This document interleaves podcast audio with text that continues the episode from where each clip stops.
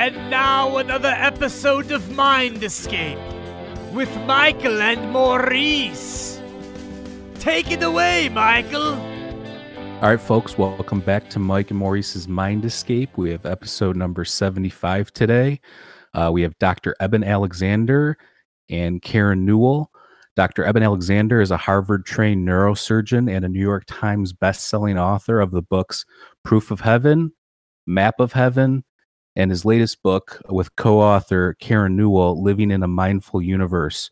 Uh, Karen is also the co-founder of Sacred Acoustics. How are you guys doing today? Doing great. How about you? Doing well. Good, good. Uh, huge fan of your book, Proof of Heaven. Um, kind of, st- I I read it actually a few years ago. Was kind of going through a couple life situations, and uh, some synchronicities were happening. And uh, after I read your book, um, it kind of reopened my mind to the spiritual side of myself. Um, I was raised Catholic, uh, but had kind of you know strayed away from that. You know, uh, being into science and different stuff too.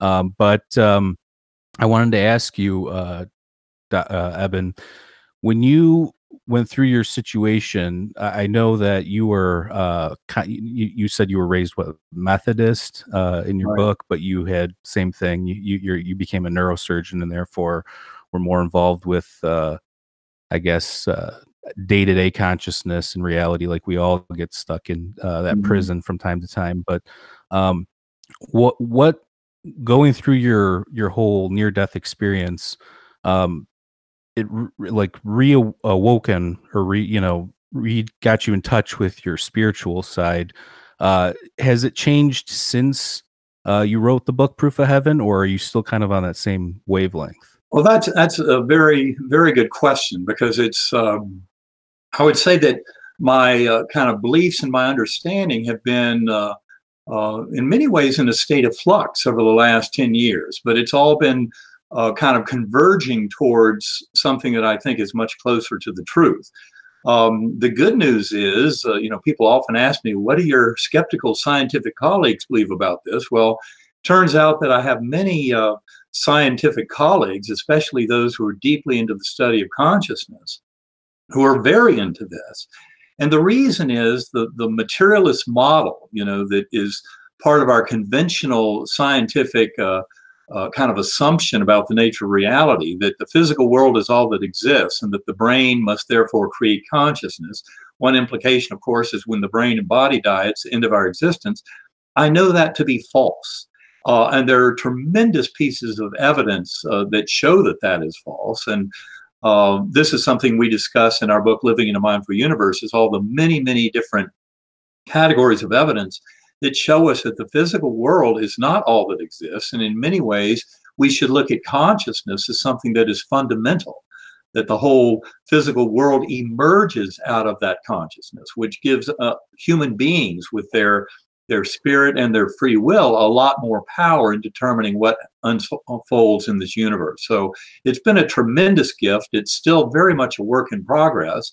Uh, but I've come to realize, uh, especially as I did, uh, you know, in the first few months after my coma, that the old materialist or physicalist model, that that's all there is, and that there's no spiritual aspect to humans or this universe, is false. And this is where the neuroscience of consciousness is leading. And that's why uh, this kind of message and what Karen and I share with the world, and not only our book, Living in a Mindful Universe, but also in our workshops and presentations, is really a much broader view of the nature of reality that I think is emerging from science right now, all in addressing relationship between brain and mind. And it's very liberating to human beings uh, where this discussion is leading. Oh yeah. No, absolutely. Uh, and after reading your book, Proof of Heaven, it kind of gave me, like I said, a renewed sense of of that. Um, and I, I know recently you've been getting into more of the hard science of uh, cosmology and physics, quantum physics, and that kind of stuff. Uh, also, a big fan. We've done shows. Uh, I don't know if you know Brian Keating and his book uh, "Losing the Nobel Prize," but um, you know you've got your skeptics, like you said. You've got your you know your Brian Cox and your Sean Carrolls and these modern day uh, so-called you know geniuses that are saying no, this is all there is, and consciousness is just a byproduct, just like how we breathe air, but we can't see it, that kind of a Mhm. thing. Um, but at the end of the day, um, you know, we experience things personally, or at least I have, that I would call, you know, uh, a higher power or something that you just you, something metaphysical that you can't explain or can't see. Um, when you do you do meditation and that kind of stuff, or yes, I basically I I uh, in the first year or two after my coma, I, I pretty rapidly came to realize that the only way to have a deeper understanding of my experience was to explore consciousness. That is to meditate, to go within consciousness. And of course, many people like me before coma uh, assumed, well, what's there to explore about consciousness? Here I am living in my consciousness. I know what it is. I've explored it all my life. Well, that's not at all true um, what we've got running the show there is a little linguistic brain and, and kind of uh, that linguistic brain with our ego and its kind of uh, uses of fear and uh, anxiety to drive our behaviors. That is not our consciousness. The, the deep mystery, whether you're talking about quantum physics and the nature of the observer, or you're talking about neuroscience and the hard problem of consciousness and philosophy of mind,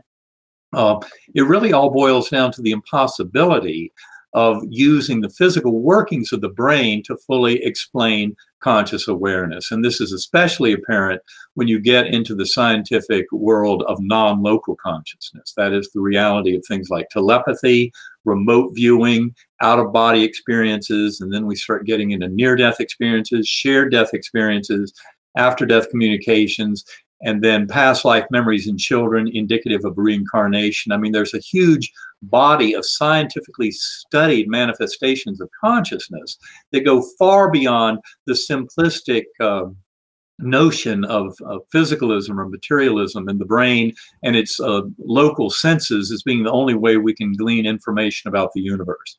Uh, and this coma journey for me has been extraordinary over the last 10 years in trying to unpack the lessons that were first presented in that uh, uh, near death experience that I should not have had. I mean, that's where the neuroscientific community jumps on board with me and my story and this incredible mystery.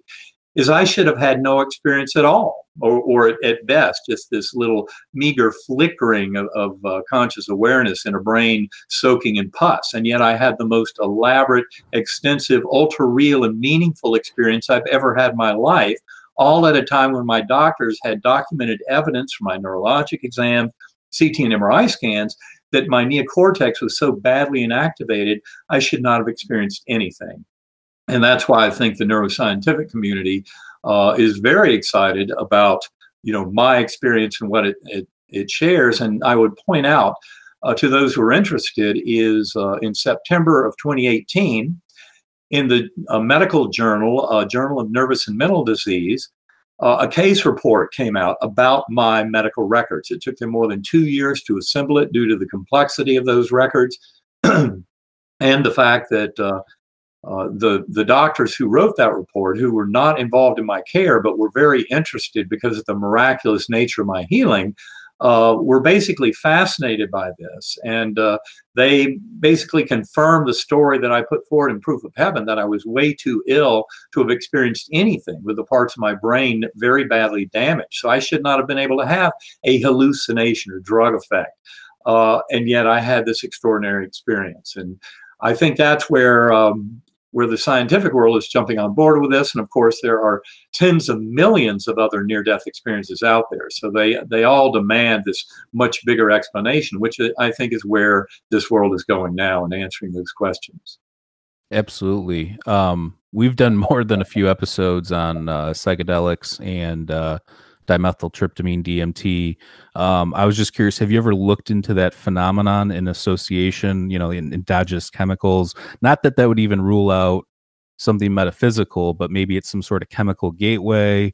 Uh, a lot of people that are that do DMT often see these entities that are filled with love and convey messages of love um, and that kind of stuff. And I know uh, when people are, you know, my mom had a near death experience where she died giving birth to my sister for like three minutes, and Mm. um, my grandfather and sister that passed away both told her it's not your time come back you know you have to go back and she didn't want to go back and it seems to be a common hallmark of a feeling that's more real than real and also not wanting to come back after experiencing that um, so have you ever looked into that connection or do you think that i mean you're a neurosurgeon i'm sure you're familiar with you know Yeah. I, I think it's a fascinating connection, actually. And uh, I've looked into that for several years. I mean, that is, uh, you know, people would often say early on, well, this sounds like your description of your journey sounds a lot like a DMT trip, you know, like an ayahuasca experience. Uh, and I think that the thing is, you you need to be very careful. Just for one thing, we all admit that the words we try to use to describe an NDE or that kind of extraordinary spiritual experience the words fail miserably. Uh, it's what we call ineffability. The the fact that uh, our language is very good for describing a trip to Disney World, but not necessarily so great at describing these extraordinary spiritual journeys where you're completely outside of space and time, where many things can happen kind of at once, uh, and um, where the normal channels, you know, normally in these physical bodies, we're used to information, say, presented visual information to the eyes or sound information to the ears, and it gets heavily filtered by the sensory organs and by the brain. So we finally have this tiny little trickle of sensory awareness. And compare that to what happens in a profound NDE or similar spiritually transformative experience, where basically your conscious awareness is on the other side of the veil. And it's like drinking from a fire hose, full bore, uh, primordial mind consciousness coming in. That's why when people describe, uh, say, uh, life review, which has been described in near death experiences across all continents and cultures going back thousands of years, that life review is so complete. And Mhm. it's every meaningful residual lesson of your life, for better or for worse, uh, that you relive in complete entirety, not in some vague, murky fashion. But you can do it like that in earth time. And it's because there's a whole different temporal flow, what I call deep time in that realm, that allows for the full flow of this kind of spiritual learning and teaching that has to do with the lessons uh, we're here to share uh, in this world. So um, I, I think it's uh, important to understand that uh, that reality is very different. And, and when I, for example, uh, look at uh, what people report in those drug experiences and go through some personal experience that involves uh, similar substances, things like that, what I come to realize is I believe that those substances open a door into similar realms, but I think they create such a gigantic splash. And a lot of that splash is not necessarily signal, it's more noise. Mhm. Uh, so, from our point of view, and this is something we discuss in Living in a Mindful Universe, um, sound, and especially differential frequency sound, as in sacred acoustics, which is a sound that influences the lower brainstem. That's why it's so important to acknowledge. And we explain that much more detail in the book. But most sounds we've ever heard, all the chants and anthems and hymns that people have used to get into deep transcendental states, have involved sound processing in the acoustic cortex and the recently evolved neocortex. Uh, uh, and in human beings, those are circuits that have pretty much been refined over the last few million years, or at most 10 million years, to, to serve their current functions. Whereas the sacred acoustics, those differential sound frequencies, uh, they address a very primitive part of the brain, essentially a part that's more than 300 million years old. And I believe it's by uh, uh, initially addressing that part of the brain that's in a very primitive part of the anatomy of the brain that relates it to a very early part of the functional nature of consciousness by going back that far in evolutionary biology. And that's where I believe the sound has such incredible power. In fact, there's a book that I reference in Proof of Heaven. It's called Dark Night, Early Dawn. It's by Christopher Bache, B A C H E. Uh, he has tremendous experience uh, uh, exploring uh, LSD in particular for spiritual purposes.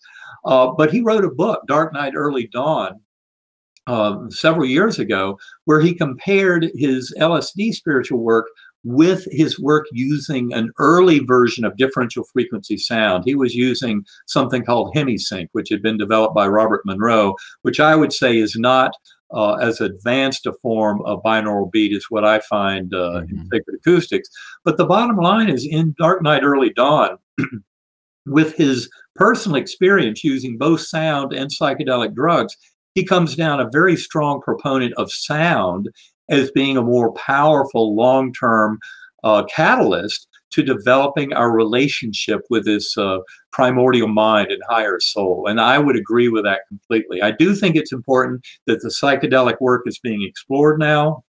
I mean, for one thing, uh, as we talk about living in a mindful universe, it makes a very clear case that for those who want to believe those phenomenal experiences that occur under the influence of psilocybin or LSD or DMT, uh, you know, or any of the serotonin 2A type uh, psychedelic drugs, anyone who thinks that's due to an increase in brain activity will be uh, shocked because, in fact, the scientific work using functional MRI and magnetoencephalography shows the brain going dark. And the more mm-hmm. exotic the experience that those people have, and that's where you can actually compare uh, certain features, transcendental features like encountering souls of departed loved ones, uh, becoming one with the loving force of God, things like that, the more extensive transcendental qualities of NDEs are not as well represented in the drug uh, users as they are in those who have spontaneous, profound spiritual experiences. But I do believe that they open a door into similar realms. Likewise, I would say the dreamscape you know, where we go at night. Uh, similarly, is uh, uh, a realm, even though we're used to thinking that is something that we forget very quickly in the morning light if we don't work hard to remember it. But likewise, you know, many of the memories from our higher soul in between lives and life between lives are not meant to be here. That's why if you're going to harvest memories of past lives, past lives in children, it's best to ask them between ages uh, two and six because beyond that, those memories will start to disappear. There is programmed forgetting going on. Uh, but we can use meditation, centering prayer, hypnosis, and other things to recover those memories. Uh, and this is how we become far more aware of our greater being and our higher soul. No, absolutely. I agree. And um, I meditate a lot. And uh, I used to use psychedelics more. I use them once in a while. And actually, we've talked about on our show, I used.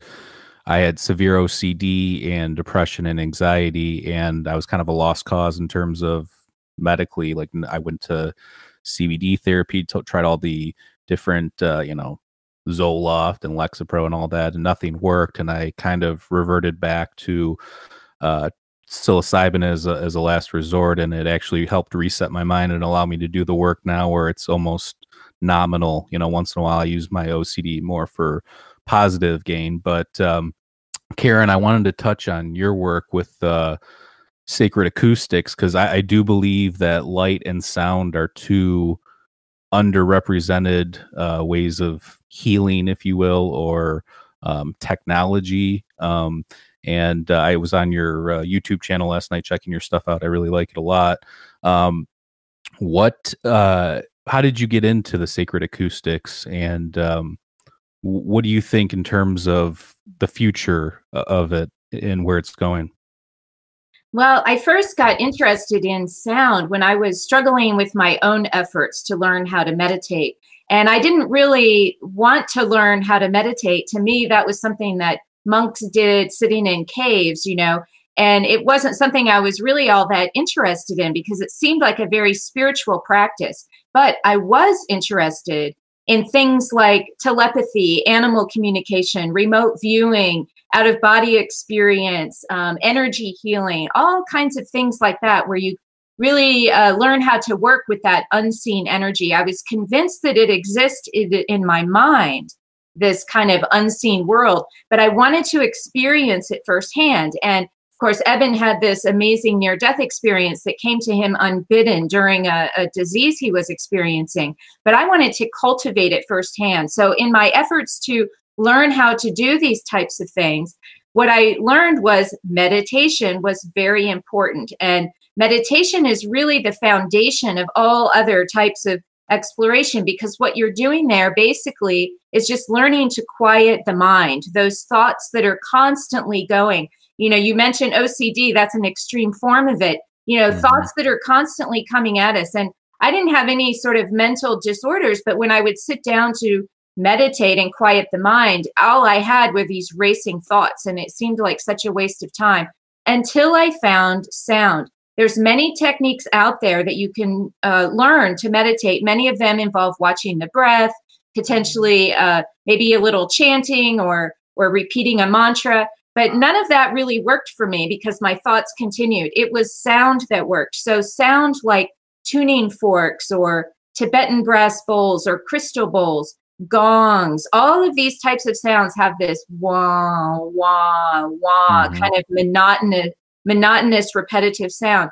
And what I learned is that wah, wah is actually a form of audio brainwave entrainment. So anything that makes that sound is actually producing a binaural beat naturally. Those kind of bowls are doing this. But when you can create these kind of sounds very precisely with digital technology, you can have a lot more control over the sound and what it might be doing to the brain. And so brainwave entrainment is designed to bring the brain out of the beta state of awareness, which with an EEG is 12 to 30 hertz roughly. That's the electric signal coming out of the brain. But the brainwave entrainment will bring your brain down into the lower levels associated with delta, theta, and alpha. Theta is that meditative state, roughly four to seven hertz. And four hertz is this sort of magical border between awake and asleep. This is the hypnagogic state.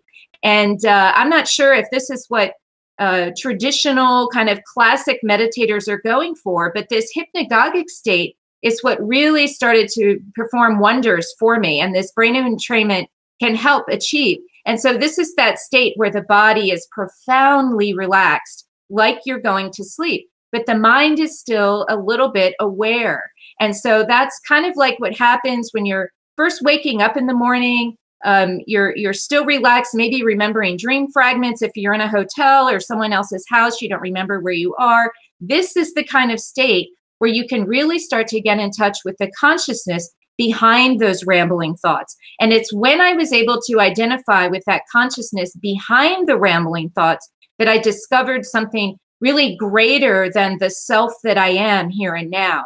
And so, in terms of how I use these tones, I use them to explore, you know, my purpose of why I'm here. I used it to explore um, release of emotional traumas I had. Even though I felt like an emotionally balanced person, none of us is immune from these uh, little kind of traumas that happen to us in childhood. People telling us, "Oh, you're not good enough," or "You can't do this." Any number of things can happen. Sometimes very, uh, very abusive things can happen. But even in well-meaning uh, parental environments, our parents can say things to us that don't really make sense as children. And so we internalize them as something bad or something we should avoid. And these kind of things affect our ongoing beliefs throughout our lives. And so the tones helped me to release some of that and to realize who I really was behind all of that. And in the end, it is an essence of love that we're all made of.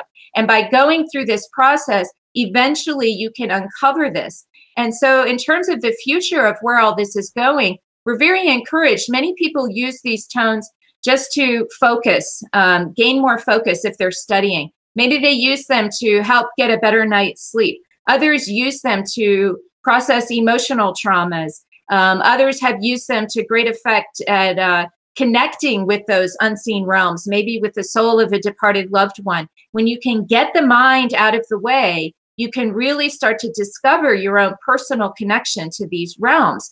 And uh, it's not necessary to be involved in a, a big tradition or have a guru or or through some religious tradition. You can do this on your own. Last year, we did a pilot study in a psychiatric practice in Manhattan, and our psychiatrist uh, prescribed basically a certain set of tones to her patients.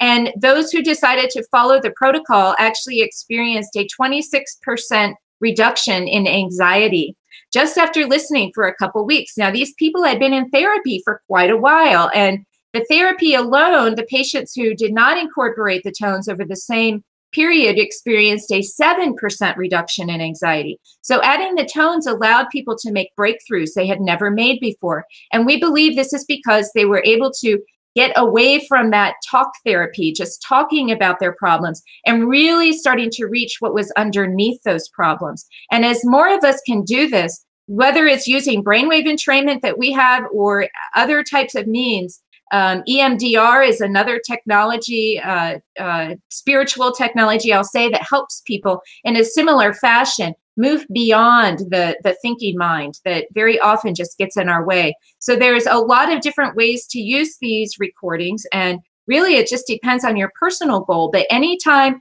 you can get into that theta state of awareness is an opportunity to sort of recast your uh, lifelong beliefs and how you approach the world.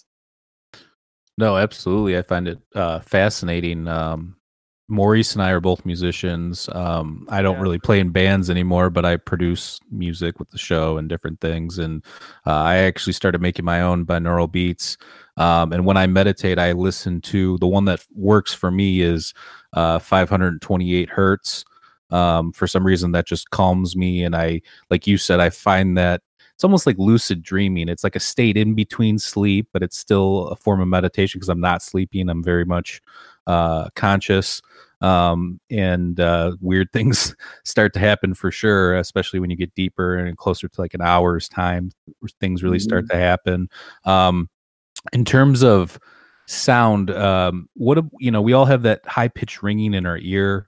Um, like I said, we've interviewed a lot of people that have done DMT before they go into that realm, which they consider a higher realm. They hear this really high pitched frequency before they go in there. Um, do you think that there's some sort of correlation between, you know, when people talk about higher, lower frequencies and that kind of stuff, that we really are with our senses, you know, kind of collecting all this data that's being shot at us at, at, at all points. But do you think that there's some sort of correlation between the frequencies and, and how we experience consciousness and reality? Well, there is a correlation. I would be hesitant to say that a higher pitched frequency represented a higher level of consciousness. I'm not sure it's quite that simple. It's okay. interesting that it's interesting that you through trial and error found that that 528 hertz frequency did something for you. I want to point out to your listeners that 528 is not the binaural. The binaural is actually a much smaller number associated with the brainwave states. The 528 we can actually hear, and that's what we would call a carrier frequency that's carrying the binaural that's being delivered because our ear cannot hear 4 hertz. We can only hear starting at around 20 hertz and up. And that 20 hertz to about 20,000 hertz is the human hearing range. But when you go into these spiritual experiences, sounds can occur. Everything is a vibration. And what because of our limited human ear, we only can hear 20 to 20,000, but there's many other frequencies out there that are affecting us in different ways. Now, every brain wave starts out differently. Um, we've learned recently that they're kind of like fingerprints. A brainwave state EEG in one person is completely unique as compared to all others. And so when we deliver, for example, a four hertz or whatever formula to the brain, everyone is starting from a different place. And so we'll respond a little differently. And so some people, when they hear delta, they'll immediately fall asleep. Others will hear delta, and that will help them get into that hypnagogic state and not put them to sleep at all. And others might hear the higher frequencies of alpha and even get so relaxed that they simply fall asleep. And others, that would just keep them awake the whole time. So it is very important. It's wonderful that you've experimented with these different frequencies. We encourage all listeners to do that. There are many, many forms of binaural beats out there. There are apps that cre- you can create your own binaural beat. You can say, "Oh, I want a five hertz with, uh, you know, rain in the background or surf or something like that." This is very possible to do. I would point out that Sacred Acoustics formulas are much more complex than those type of simplistic apps. We are doing much more with our binaural beats by combining monaural beats to them in a form that we've called neural helix just to distinguish it from the other types of technologies. And so really the best way to learn how this, you know, is different than a normal standard binaural beat is to try it for yourself. And we do have a free download on our website at sacredacoustics.com. We are highly, highly uh, encouraging everyone to try something firsthand themselves. We can talk about this. It's very fun to talk about all the different philosophies and the different points of view. But until you have a direct experience, and it's wonderful that you have done that yourself, you've had them come unbidden, but it sounds like also you've been trying to cultivate them many people are motivated to do such things because of challenging health issues like yourself when traditional med- medical uh, western medicine isn't quite working the way we're told it, it could work. Like taking a pill will you know alter your chemistry and you'll be fine and and it doesn't work that way for all of us. And i don't want to poo poo medication in all instances because there there may be situations where that is the the smartest thing to do but i believe we've swung to a very uh, extreme in our culture where any sort of mental disorder is first you know uh, treated with some type of chemical. And while they can mm-hmm. be useful as well as that people need to be approaching their spiritual life. And by spiritual i don't mean religious. By spiritual i mean the recognition of that consciousness that we all have behind our thoughts that is spiritual and spiritual has become to some people kind of a scary word in this oh that means you believe in god and this idea that belief in God is somehow some supernatural faith is a little interesting to me. I think because of the uh, religious dogma that has been rejected by so many of us in our culture, including myself. I rejected that Christian dogma as a young child. I, I didn't understand that, that that's how it could work. And I wanted to find out for myself, and over time, read all kinds of things. And until I had my personal experience of feeling a power greater than myself, of feeling something beyond the here and now, that's when I could start to say, well, maybe there is some type of force beyond here. And for me, I like to think of that as one step beyond me is my greater power, uh, my greater self. My my self here in the physical body is very limited, but when I can get quiet and feel an expanded version of myself, that's one step closer to that God force that we all ultimately are connected to. Whether our mind wants to believe it or not, when you start to experience it firsthand, there's no denying. No, I, I mean everything you just said resonated with me for sure, and I agree with uh, with that. Um, and actually, to your point about the the miracle pill and just taking a pill and um, you know you're all better. Obviously, that's in my case that's false. Like you. Yeah it, you know in some cases like you said that might work for some people that are in a certain mind state that you need to pull them back a little bit or um, i think of xanax when people take xanax it's almost like a band-aid yeah it'll calm you down and make you go to sleep but it's it's just a temporary fix and you know if you're looking at like the hamilton scale and moving up and down anxiety um, you know, I think they say like a pill can only move you one or two points on the Hamilton scale, where a good night's sleep, eating right, exercise, positivity, like all that stuff moves you, you know, further up and down. So uh, I agree with all that. Um, Eben, do you think that um, with your, you know, in your book Proof of Heaven, you talk about when you're, you feel like you're in heaven and um, all the chants and the, the the sounds and the songs. Have you guys?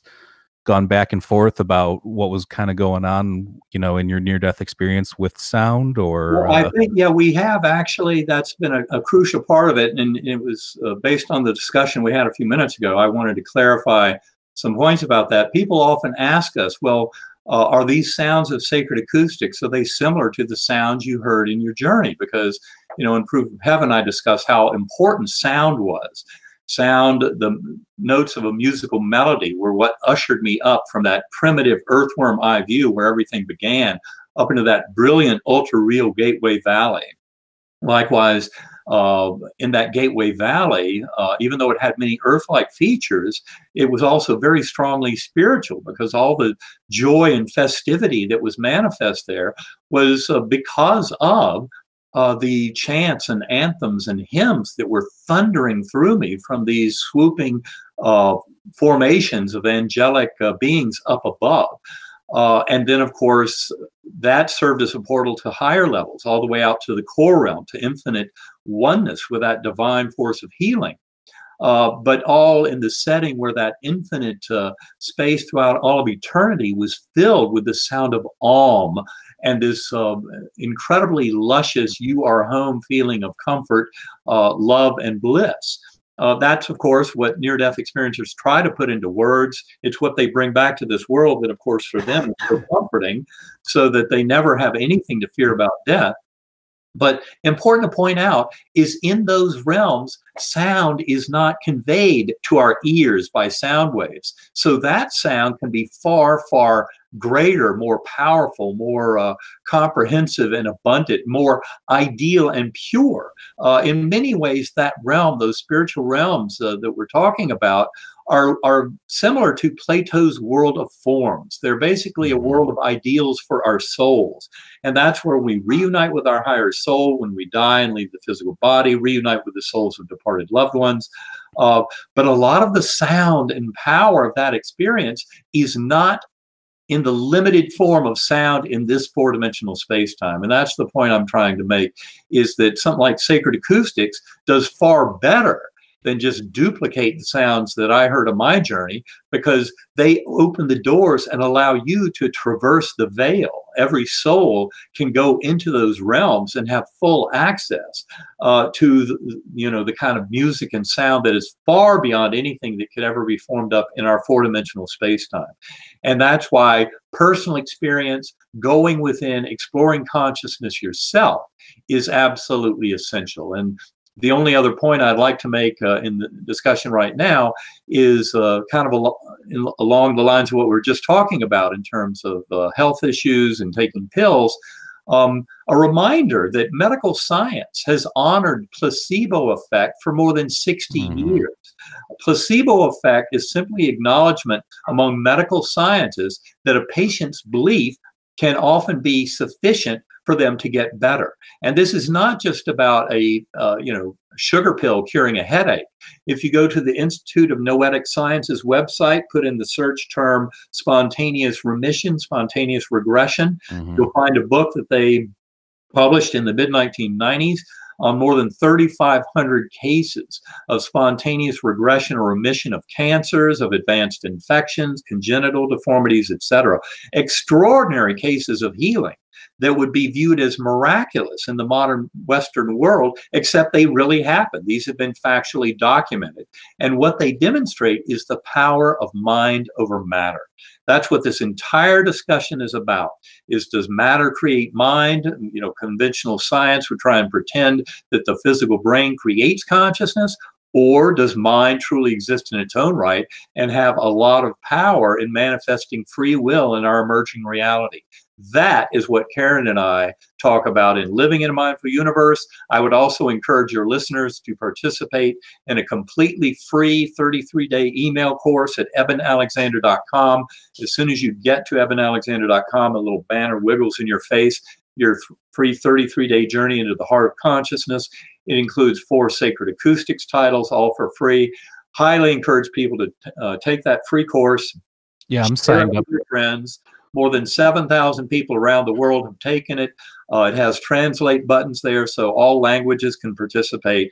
And all these people are helping each other, and it's very rewarding to see how that course. This is all Karen's brainchild. She came up with the idea for this course, and it was an absolutely brilliant move to give this out to the world as a gift. But it helps to share a lot of this bigger knowledge about the nature of consciousness and the emerging scientific revolution that frees the human spirit.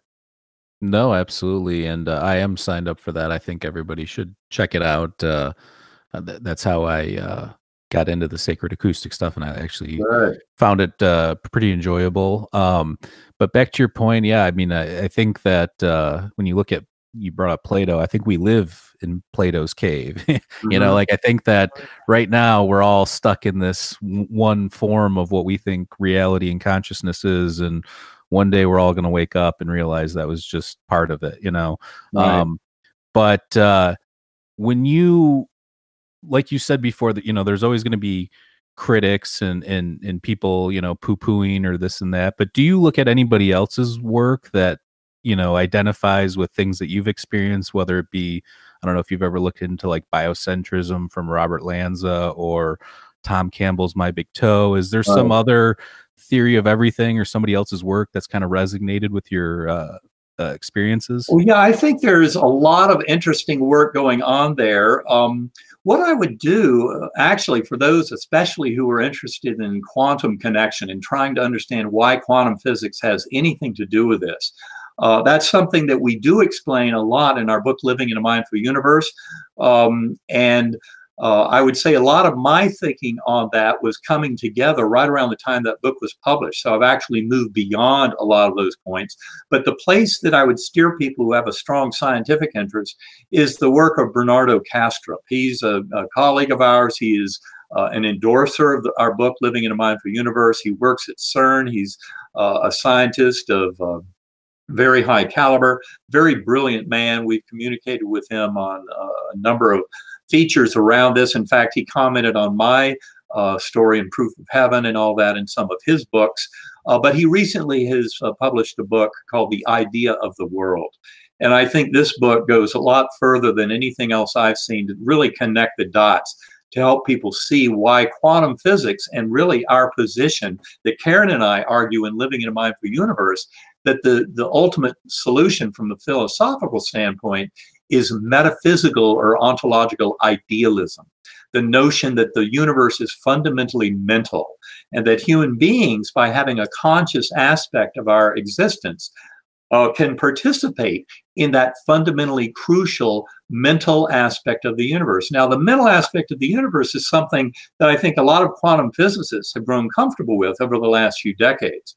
For example, um, there was an essay in Nature, in the scientific journal Nature in 2005 by, uh, I think it's Robert Conn Henry, uh, who was the head of astrophysics at uh, Johns Hopkins, a one page essay on the mental uh, universe that makes it very clear that modern quantum physics implies a top down organization or a mental organization uh, that completely, when you look at our primordial mind hypothesis in, in the book Living in a Mindful Universe, you start to realize how there are worldviews who can fully incorporate notions of afterlife and reincarnation uh, by uh, looking at this. And I would say that uh, Bernardo's take on the quantum physics aspect is one of the most modern. And uh, he takes Carlo Rovelli's uh, interpretation of the measurement paradox in quantum physics and really runs with it. It's a very powerful uh, work that I think uh, does a tremendous job towards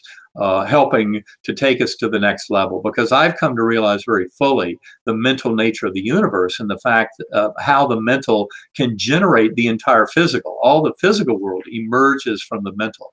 And this is what returns power of free will to human beings. This is what explains how a spontaneous regression of cancers and things like that can occur because we have that kind of tremendous power. Once we believe and come to recognize those connections of our conscious awareness with this universe, with our ability to influence emerging events of the universe. And that's where the meditation, a lot of what Karen and I teach in our workshops, I think greatly empowers people to do exactly that.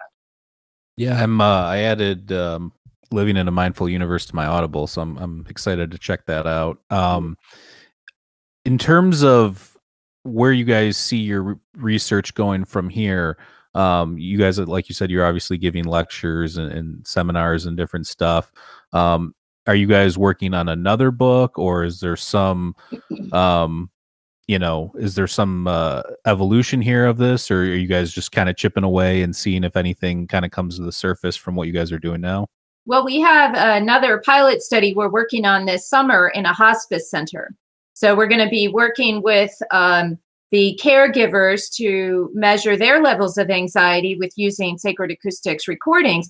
But the most fascinating is that we're going to be evaluating what happens at end of life. So there's many things that happen. People have deathbed visions, terminal lucidity, um, you know, starting to see the souls of departed loved ones, and all kinds of things can happen shared crossings. Um, the hospice workers who are right there with those patients often have these type of shared experiences. And so there aren't too many people out there who are actually documenting these things. One of them is uh, william peters of shared crossing project out in california is very busy documenting all kinds of end of life phenomenon so we hope to add to that body of literature to really start to make people understand that death is not something to be feared but is a transition to another form of existence. And this type of research we think will help contribute to not only people learning how to get more relaxed and deal with their anxiety, but also big answers to questions about what happens when we die. Absolutely. Uh, we've had Penny, uh, Penny Sartori on our show before. I don't know if you guys are familiar with her. Sure. She's Yes. done she's done experiments with that where she's tried to set up things where when people go out of body, are they able to see uh, the the the whatever she set up in the uh, the room and, and different things. But uh, I think that's fascinating. And actually, Maurice, done you had a family member pass away where they were seeing other family members as they were going through that process. Yeah, yeah. It was uh the night before they. Well, it was like probably the night that they were passing. And they said that uh, the people that were around her said that she was talking to loved ones and stuff like that. So definitely an interesting, an interesting avenue. It, it, it is that. I mean, I, I would simply add, I just uh, had my own personal experience. My mother, who was 99 years old, uh, passed over in early April, and I was, uh, my three sisters and I were at the bedside that whole last night. It was an absolutely magical experience. The one of the most extraordinary things is uh, she had some um, kind of visions uh, in the nights leading up to that, where she said that people had come into her apartment, kind of changed out the paintings and the furniture, that it was no longer hers. And of course, some people might be treated to say, "Oh, well, that's a hallucination," but in fact, I've been through this enough with so many other people to realize, no, I think that was truly her witnessing of the fact that she had one foot in both worlds. And then it turned out that uh, the night before, or two nights before she actually passed over, uh, she got up at 2.30 in the morning when she spent the whole day basically unresponsive. And she uh, was up at 2.30, very kind of excited and animated. She called her nurse to the bedside. She said, my mother's here. My mother's here. I've got to call my children. And uh, because she was experiencing that. And even though the, the nurse did not see the spirit of her mother there, I've been through all this enough to realize her mother's soul was truly there. That's what she was witnessing. Um, and so these kind of things, I, I believe, can also be enhanced using sacred acoustics kind of sound uh, in the in the healthcare workers as well as in patient and family members. I believe can help thin that veil so that we open the door to more shared experiences. Uh, shared death experiences that Karen uh, mentioned just a few minutes ago, especially the work of, of William Peters, the Shared Crossing Project out in Santa Barbara. Um, those are very important. These are like near death experiences. I heard many of them from my audiences for years. I had no idea what to make of them until I read Raymond Moody's uh, book, Glimpses of Eternity, that came out, I believe, in 2011. Uh, that book is all about shared death experiences, and these happen not only to family members and loved ones, and they can you can either be at the bedside or 3,000 miles away. It basically means when your loved one is leaving this world, their soul comes through you and makes you aware that they're leaving this world and expresses that love and kindness. And sometimes the bystander soul goes along. That's when you have a true shared death experience. Uh, the bystander soul, uh, and this can also occur with healthcare workers, goes along even to the point of witnessing a life review in the departing soul before that bystander soul comes back to this world. Uh, and when I started hearing those kind of stories from people, uh, they completely defy that simplistic nonsense of conventional science trying to explain away near death experiences by saying, oh, well, it's uh, decreased oxygen tension or uh, too much carbon dioxide in the blood or something of somebody who's Mhm. dying. Because these are happening in people who are perfectly healthy you know, a shared death experience uh, usually happens in someone who's quite healthy, and you don't have any of those kind of altered oxygen tension or CO2 arguments to try and explain it away. Uh, so shared crossings are very powerful. That's something we want to look at in this uh, protocol project that uh, Karen was talking about, as well as the terminal lucidity, which is probably a, a kind of a lesser form of shared crossing, where people come back and, and show this incredible lucidity and ability of memory and communication, often in a setting where they haven't said a meaningful word or phrase in weeks or months. That's why they call it terminal lucidity. Yeah, it's it's it's definitely interesting. Um, and you know, you your your hard scientists uh, and atheists will say, "Oh, you know, this is just a process of your brain shutting down, and it's endogenous chemicals, and um, you know, it's all figment of the imagination."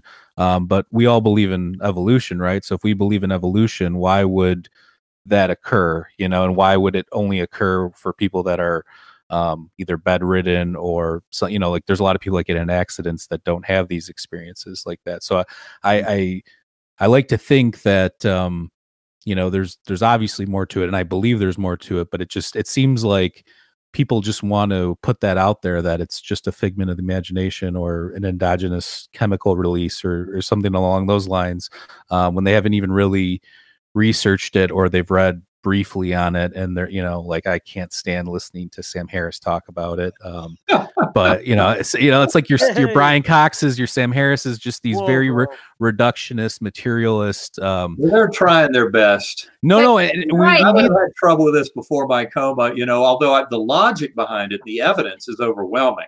right. But, But um, that's the problem right there. You mentioned Sean Carroll earlier, and I'd like to call him out on this personally because he Ooh. Claims to have something to say uh, authoritatively about near death experiences, but in the same mouth, he'll tell you that he's never really read the research that exists about them. So the fact that you just made is so true that they don't even look at the research and yet they act like they're authorities on it. In fact, in his book, The Big Picture, Sean Carroll references Brian Malarkey, uh, Brian Alex Mal- Malarkey. Alex Malarkey. Malarkey, a boy who reported an NDE and then later recounted it. And so, because Al- Alex Malarkey admitted supposedly that he lied about his near death experience, to Sean Carroll, that meant that all near death experiencers must be lying. And he writes this in his book, The The Big, Big Picture. Picture. so, he's on record right as saying that all near death experiencers must be lying because this child admitted that he did. And so, shame on you, Sean Carroll, for not looking at the vast amount of evidence that's out there and just dismissing it out of hand. He actually says that respectable respectable people don't believe in this sort of thing and uh, that's really quite a shame that sean you have not looked at that literature and really reviewed the uh, nature of it It reminds me of Jessica Utt's statement. She, uh, Jessica Utts is a renowned statistician. Uh, she was the head of the American Statistical Society uh, in the year, I think, 2015. She gave a presidential address to more, more than 6,000 statisticians who attended that scientific meeting. Uh, and she made it very clear she had worked for years with people doing parapsychological work, especially assessing remote viewing, psychic spy programs. And for her, as a scientist, as a statistician, the data is overwhelming for the reality of remote viewing. And yet she said that some of her scientific colleagues, if she asked them, well, you know, do you believe in this? They'd say, no, I don't even waste my time reading that stuff. And and she points out that's about as anti-scientific or pseudo-scientific as you can get. So that's like uh, Sam Harris or uh, Sean Carroll, who's not even reading that literature, but pretending they know enough to know that it's just bunk. And that's where they get very misleading. Until you start investigating this, you really don't have an opinion on it. And yet they pretend they're so smart. It's kind of like, uh, you know, the, the whole, it should be no surprise that the scientific community that studied materialism, when you study the material world, don't be surprised at kind of concluding that uh, you think everything occurs in the material world. But then when you hit those absolute dead ends, like the functional MRI and magnetoencephalography of the brains of people on psychedelic drugs like psilocybin, LSD, ayahuasca, DMT, etc., and you find that the brain goes dark, hey, that's scientific evidence, but it's leading away from the metaphysical assumption you have that the physical world is all that exists and that uh, somehow you can explain all of mental experience as something going on in the brain. We know that is not true. Modern neuroscientists know, uh, I would say many that I communicate with at least, that the brain does not create consciousness at all. Consciousness is a much bigger phenomenon that demands a much bigger theater of explanation. That's what we're working on. No, and I, I actually love all that, and uh, it rings true. And like I said, we've, um, you know, with you were talking about remote viewing, and you know, you look at the work of you know Rupert Sheldrake and Dean Radin and all those guys, and they're doing great stuff trying to actually scientifically prove what we think is unprovable. Um, so you know, I think that that's a step in the right direction. And obviously, your guys' work with near death experiences and uh, acoustics and sound and stuff, and I think that's super important.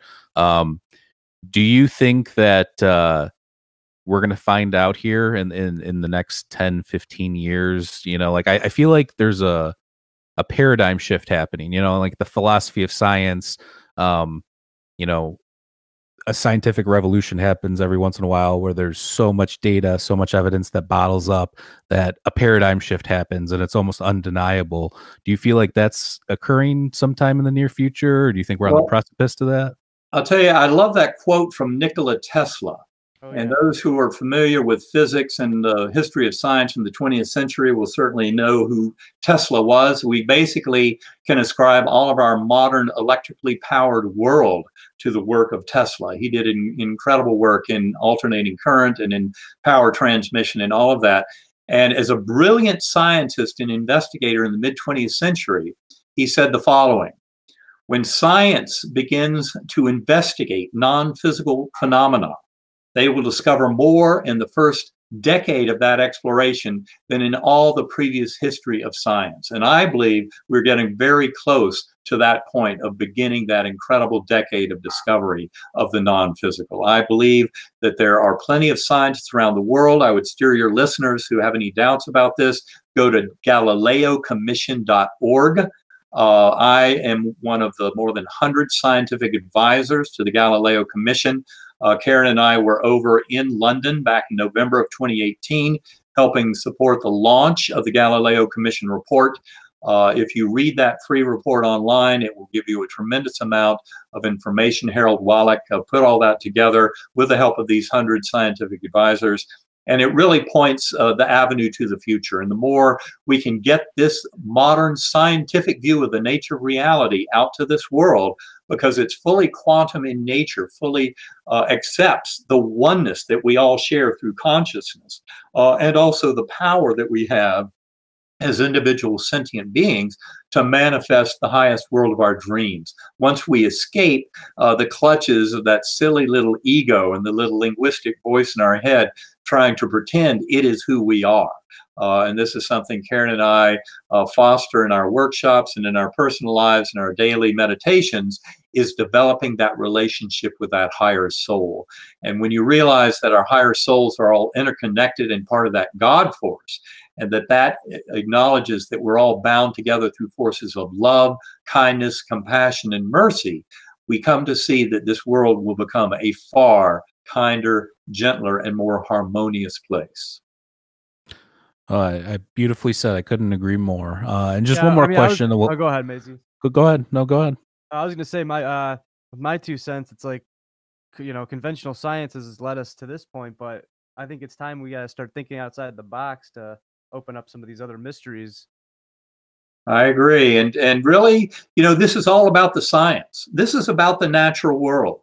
As much as some people will try and pretend, oh no, that's just the supernatural, that's woo woo nonsense. Bottom line is, if you want to understand consciousness, which is truly the only thing any human being has ever known is the inside of their own consciousness, then you need to pursue the modern scientific study of consciousness. That's what we're talking about.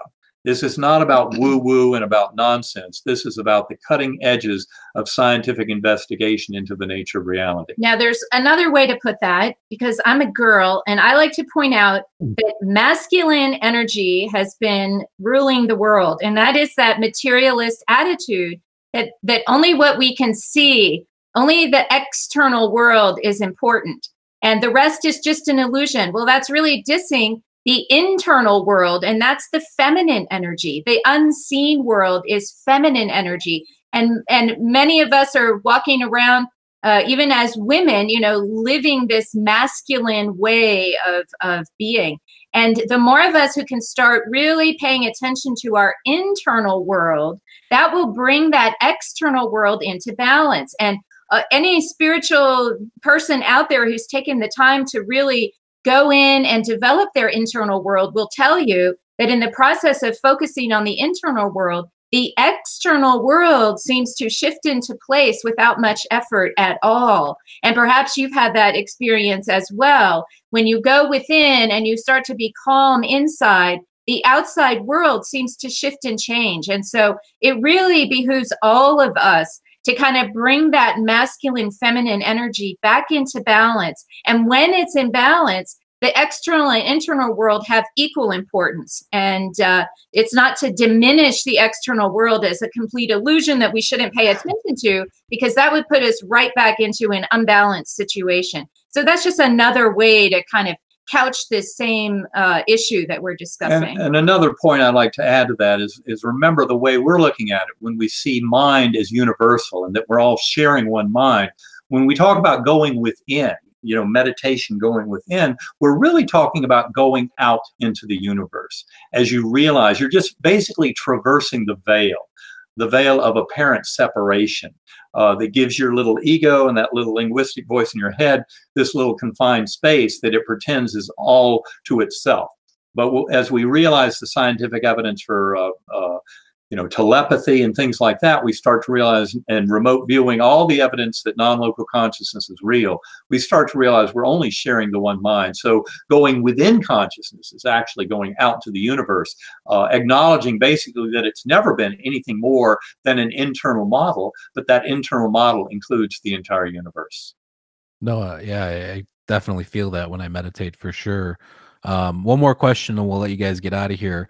Um, eben I, I just wanted to when you were, you know, when you had your near death experience and you were in this altered state, whether it be heaven or another dimension or whatever was going on, um, did you feel and, I know you explain a little bit in your book, but did you feel like yourself or was it a different version of yourself? Because I know when people think about dying, do they think, oh, am I still me? Am I another version of me? Am I part of me? Is the essence of me still there? Um, what did it feel like in those terms? I would say it's a much more authentic version of self. Although in my case, uh, you know, an anomaly of my journey was the fact that I was amnesic, mm-hmm. that I mm-hmm. did not remember. I had no words or language, and all during the coma experience, I had no memory of Eben Alexander's existence on Earth. Um, and that tabula rasa or empty slate, I think, was absolutely a crucial. Uh, we explain all that in the book Living in a Mindful Universe, where you know years later I came to a much deeper understanding of it all, especially the absence of my father. He had passed over four years before my coma, and yet he was nowhere to be seen in the coma experience. And also, of course, the identity of that beautiful guardian angel on the butterfly wing. That's People my favorite part of the book. That that uh, the connection there between not knowing your your blood sister and right. um, and then finding out later that the person that you were experiencing uh, in the near death experience was actually this this person and, and you had no idea that, that if that's not a synchronicity i mean i don't know what that was a huge gigantic uh, you know kind of mind awakener for me to uh, get that kind of realization. That's what kind of sent me on this journey uh, but I, I, had to discover, you know, why this absence of my father, and it had a lot to do with that amnesia and about not being fooled into uh, believing what my pre-coma, you know, reductive materialist neuroscientific self would have been fooled into if my father had been the guide. I, I might have defaulted into, oh, well, you see who you want to see on the way out. And that's why, in retrospect, it had to be someone who I really had no way of, of recognizing other than in this bigger context of my life journey and my adoption and all of that.